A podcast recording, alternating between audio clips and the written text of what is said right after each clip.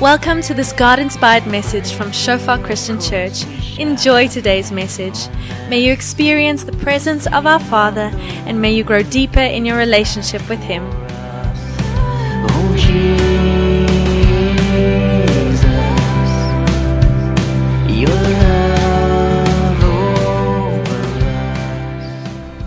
find this definition. A disciple is applied principally to the followers of Christ. A disciple of Christ is one who believes his doctrine, rests on his sacrifice, imbibes his spirit, and imitates his example. And that number three, because it's uh, in eighteen ninety, the word's a bit di- different. It just means to consume his spirit. In other mean, in, in other words, to allow the Holy Spirit to flow through us and to work through us. That's what it means. But for tonight, I want to focus on point number four, to imitate his example. That's why we need to focus on the words and works of Jesus. I mean, how do we follow someone's example if we do not know what example he set? How do we live by someone's teaching if we do not know what he taught? And that's why it's so crucial for us. And I mean, even just the gospel passages, eighty-nine chapters, from the beginning of Matthew to the end of John. And if you read about half an hour a day, you'll be able to read it in, in two weeks' time. But if you finish reading it in two weeks, it's not done, and now it's finished. The truth of the gospel is that it's alive and it's active. It's words that change our life. So even those eighty-nine chapters that we can read every two weeks, if you start today and say, okay, even till the day that I die, I'm going to read these eighty-nine chapters every two weeks. If we are close to God and we read the Word of God, it will bring change. No matter if it's the same passage we read over and over. We'll never arrive at a place where we are, okay, already, already heard this. Already know this verse, because it's not about how well we know it, but how well we live it out. How good an example of Christ we set to the people around us. And there's no better passage of scripture that explains this than the one we're going to go through tonight. Um, the parable of the Good Samaritan. I mean, a parable that most of us have maybe heard one hundred times, fifty times, ten times. And even if you heard it only once, it's not about how well we know the passage, but by how we let this passage shape our life. How we let the truth of the gospel imitate the way we, we live. Let us be conformed into the image of Jesus. So if you can read with me, either on the screens or in your Bibles. It's from Luke ten twenty-five to thirty-seven. And it says, "One day an expert in religious law stood up to test Jesus by asking him this question. 'Teacher, what should I do to inherit eternal life?' Jesus replied, 'What does the law of Moses say? How do you read it?' The man answered, 'You must love the Lord your God with all your heart, all your soul, all your strength, and all your mind, and love your neighbor as yourself.' 'Right,' Jesus told him, 'do this, and you will live.' The man wanted to justify his actions, so he asked Jesus, 'And who is my neighbor?' Jesus replied with a story. A Jewish man was traveling from Jerusalem down to Jericho, and as he was attacked by bandits, they stripped him of his clothes, beat him up, and left him half dead beside the road. By chance, a priest came along, but when he saw the man lying there, he crossed to the other side of the road and passed him by. A temple assistant, or a Levi, walked over and looked at him lying there, but he also passed by on the other side. Then a despised Samaritan came along, and when he saw the man, he felt compassion for him. Going over to him, the Samaritan soothed his wounds with olive oil and wine and bandaged them. Then he put the man on his own donkey and took him to an inn, where they took care of him. The next day he handed the innkeeper two silver coins, telling him, 'Take care of this man. If his bill runs higher than this, I'll pay you the next time I'm here.' Now, which of these three would you say was a neighbor to the man who was attacked by bandits?" The man replied, "The one who showed him mercy." Then Jesus said, "Yes, now go and do the same." A passage we're all very familiar with, but just to dissect it into smaller pieces and to see what this passage is actually trying to say, if we can quickly go to the next slide there, Luke ten twenty-six. Now, to understand this man's question at the beginning, it was, it was very weird for me, the answer this man gave. I mean, um, if you if you want to rephrase this man's question, he's asking Jesus, what must I do to be saved? What must I do to inherit eternal life? Now, as Carla also said, John three verse sixteen says, Whoever believes in Jesus will have eternal life. So when this man states a command and he says, you must love the Lord your God with all your heart, all your soul, all your strength, all your mind, and love your neighbor as yourself, I expected Jesus' answer to be, it's a very good answer, but not quite the right one. Why didn't Jesus say, believe in me? Because we know that salvation is it by grace alone, through faith alone, in Christ alone. There's nothing we can do to earn our salvation. So why is this the right answer? A bit difficult. I mean, if someone would come to you today and ask you, what must I do to be saved? What would your answer be? Quickly just think about that. We would say, believe in Jesus. Because there's nothing you can do to be saved. What did Peter and Paul say as you read through the epistles? Faith in God. By faith in God, there's nothing you can do. Ephesians two verse eight, there's no works we can perform to earn salvation. It's by grace alone. So what is Jesus saying here? Because the scripture never contradicts itself. Varis taught us that the last two weeks. So whenever it looks like scripture is contradicting itself, we need to see what is actually trying to be said here. And now we must look at the man that asked the question. So this is an expert in religious law. Ten to one, a Pharisee. Someone who says, you know, I, I know God. I have faith in God. I believe God. And I love God. So what Jesus is saying to him here when he says, yes, this is the right question, but only if you do this. Jesus is saying, this is what faith in God looks like. Yes, you can only be saved by faith through Christ, but if it doesn't shape your life, if it doesn't end in a love for God and a love for those around you, then you should ask yourself, is this a genuine faith? Is this a real faith? Same with the rich young ruler. Come to ask Jesus a question, what must I do to inherit eternal life? What does Jesus say? Read some of the Ten Commandments. The same thing, you know what you should do, but you are failing to do it because you don't have that genuine connection with God. Is this a real faith? Is this a faith that changes the way I live my life? That is at the heart of this. And we know this. We read in two Corinthians five verse seventeen, all are in Christ. Everyone who accepts the finished work of Jesus on the cross is a new creation. Behold, the old has passed away and the new has come. There must be a change in the way we live our lives. And that change should be love for God and a love for the people around us. We read it in James two verse seventeen. Faith without works is dead. So what Jesus is saying to this man, if you do not go and do this, your faith that you claim to have is dead. Pope Benedict the sixteenth actually writes this well. He says, the gospel is not only informative words, but performative words. It should be a work that we perform. It should be a words that shape our life. It must bring change, a faith that brings change in our life. And if we can go to the next slide, the man realized this. He realized what Jesus was saying, but then he thought to himself at first, you know, because now he's, he's, he's, he's wondering, you know, do, do I really believe? Do I really love God? Because Jesus just said, if I don't go and do this, then all is in vain.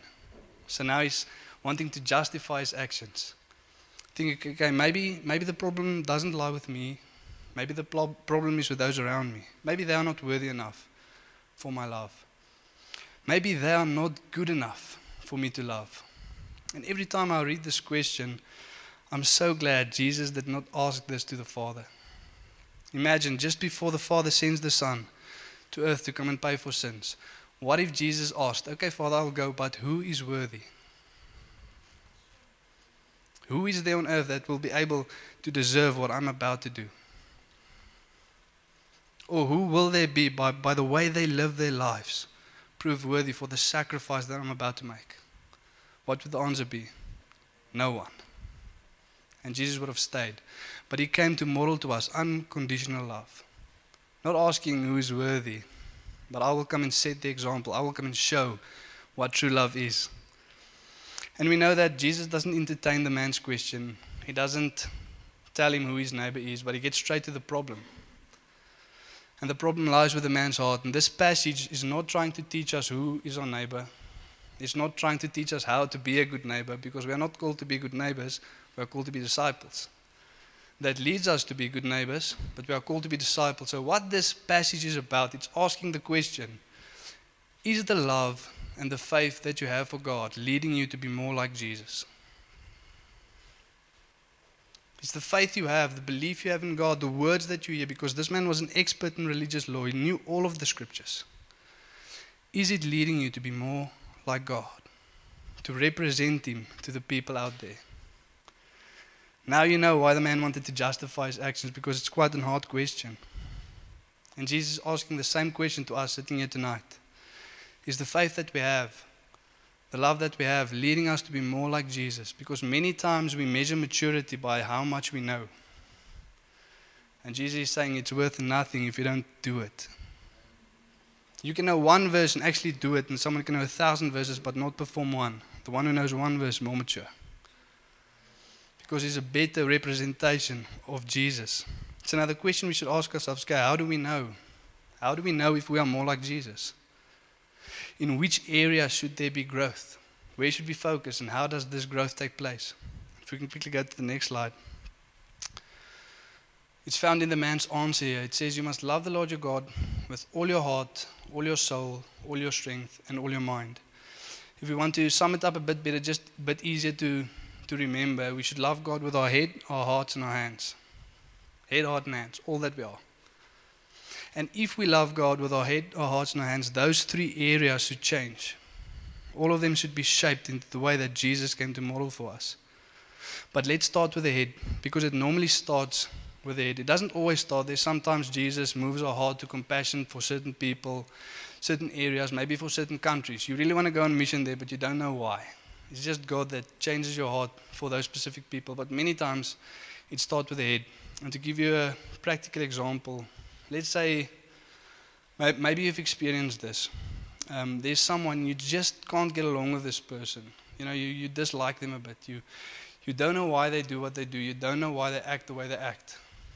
And then as time goes by, uh, maybe someone tells you, but, but you find out what this person has been through in life. And it's heartbreaking. Or, or maybe you know what they're going through at that moment, and all of a sudden, from disliking this person, your heart changes to compassion and love, because you know what they are going through. So we see it starts at the head and it moves down to the heart, and many times it works like that. We can see here in Colossians three verse ten, it says, put on your new nature. Again, speaking about when we come to Jesus, we must be made new.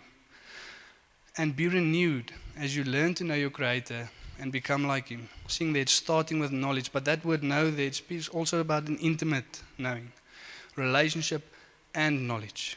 Um, a verse we all know also well, Romans twelve verse two, do not conform to the patterns of this world, but be transformed. How? By the renewal of your mind, that you may discern what is the, the perfect will of God. Starts at the head, moves down to the heart. And this is the this is the easiest place for us to grow in. And that's why we can't stay at just knowing that Jesus came to die for us, and that's fine, because we have to replace lies with the truth. We have to replace the wrong views we have about life with the right views that Jesus teaches. And this is for us the easiest place to grow in, in knowledge. It's as easy as coming tonight, sitting down and hearing someone preach a sermon, and you learn something. Or going home, opening up your Bible, starting to read, information gained. Maybe reading a Christian book. But this is the easiest place for us to grow in. It takes us to point number one. Let the Word of God shape your thoughts.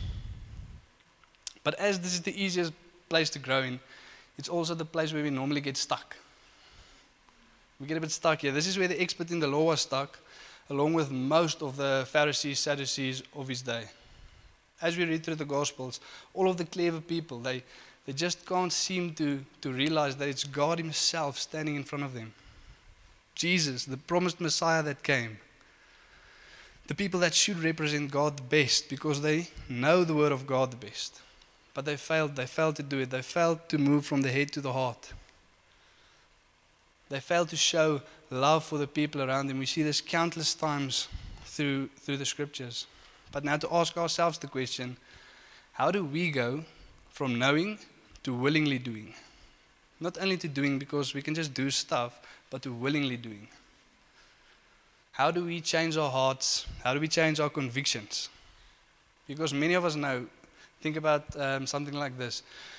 Who of you have had an area in your life, maybe something, someone, or what, whatever it might be, but you know you shouldn't do it, but you keep on doing it anyway? You just can't seem to stop doing this thing. You know it's wrong, but you keep doing it. So the knowledge is there, but the conviction, the value in the heart, it's it's missing. We know it, but we just can't seem to do it. Or this is a this is a nice one. We know that we should love people unconditionally. No matter how they are, no matter how they act, we should love them because Jesus came to love us in the same way. But who's that person that you just you just dislike this person? You, you can't seem to love him.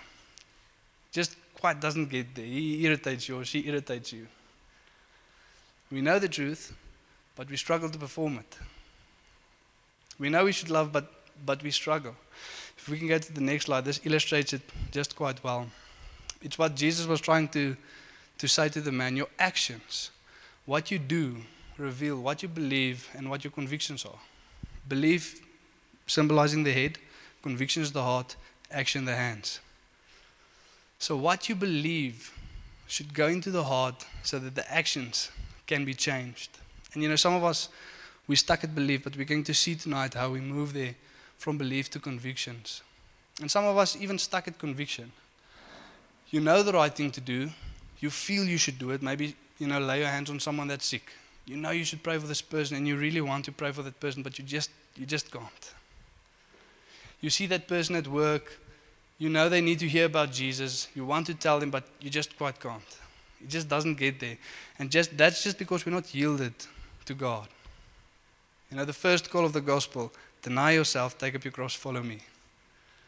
We know what to do, the heart's there, but we just can't quite do it. And the more we do it, that's actually, uh, the more we do it, the more we know what to do, the more we feel in our heart that we should do it, and we don't do it, we harden our hearts. And we'll actually lose that conviction. And but we'll go through it tonight to see what we can do to change that to actions. If we can go to the next slide, just to illustrate this point again. So if we're thinking about the priest, the priest is someone whose work is to mediate between God and man. They should go hear from God, they do service in the temple, they make sacrifices for the people.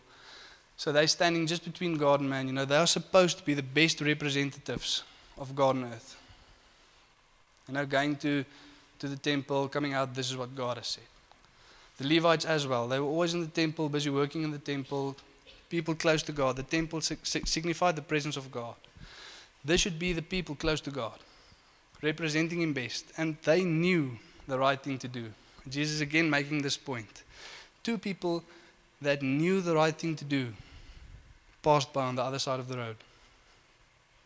They knew the right thing to do, but the heart wasn't quite there. The hands wasn't quite there. And then we see verse thirty-three. Then a despised Samaritan came along. And when he saw the man, he felt compassion. Now, whose heart does verse thirty-three illustrate? The heart of Jesus. Countless times through Scripture, Luke seven, Matthew nine, Matthew twenty, Mark ten, John eleven, Jesus saw the crowds and He had compassion on them. Two blind men coming to Jesus had compassion on them. We see Jesus in Luke eleven, uh, John eleven. Lazarus has just died. His sisters call him, Martha and Mary. And when Jesus gets there, Jesus knows He's going to raise this guy from the dead. He knows everything's going to be fine, but He still weeps. He still cries with him. The heart of Jesus had compassion. He had love for the people around Him. And not only a compassion for physical needs. When He saw the people on the plains, He said, I have compassion on them because they are lost, harassed and helpless like sheep without a shepherd. Pray that the Lord sent laborers into the harvest field. Speaking about the fact that they do not know God, had compassion for them, a willingness so that they can be connected to God the Father. The blind man, physical needs, Lazarus that's dead, you know, the, the heartache in the family. Jesus had compassion for all those areas of life. And He's calling our hearts to come and imitate the same. But again, and, and, and this is also a good illustration because Jesus' compassion cost Him His life. Cost Him His life. He didn't just come and help someone carry their groceries to the car. He came to die for us. The Good Samaritan, costly compassion. Cost Him something. Cost Him His time. Cost Him time with His animal. Cost Him money. Costly compassion. When is the last time our hearts stirred for costly compassion, because we, we must make it personal. We need to look at our own hearts. We can't just read this and not gauge to ourselves. How are we doing? When is the last time your heart just broke for someone? How is your compassion doing? And now again the, the question, can we change our hearts? How can we change our hearts? And the answer is, we can't.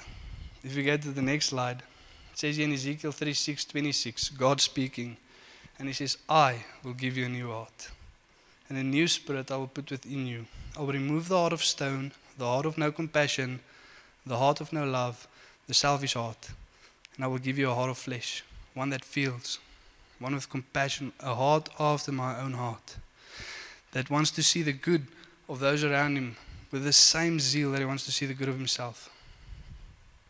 The same good. And there Titus three verse five.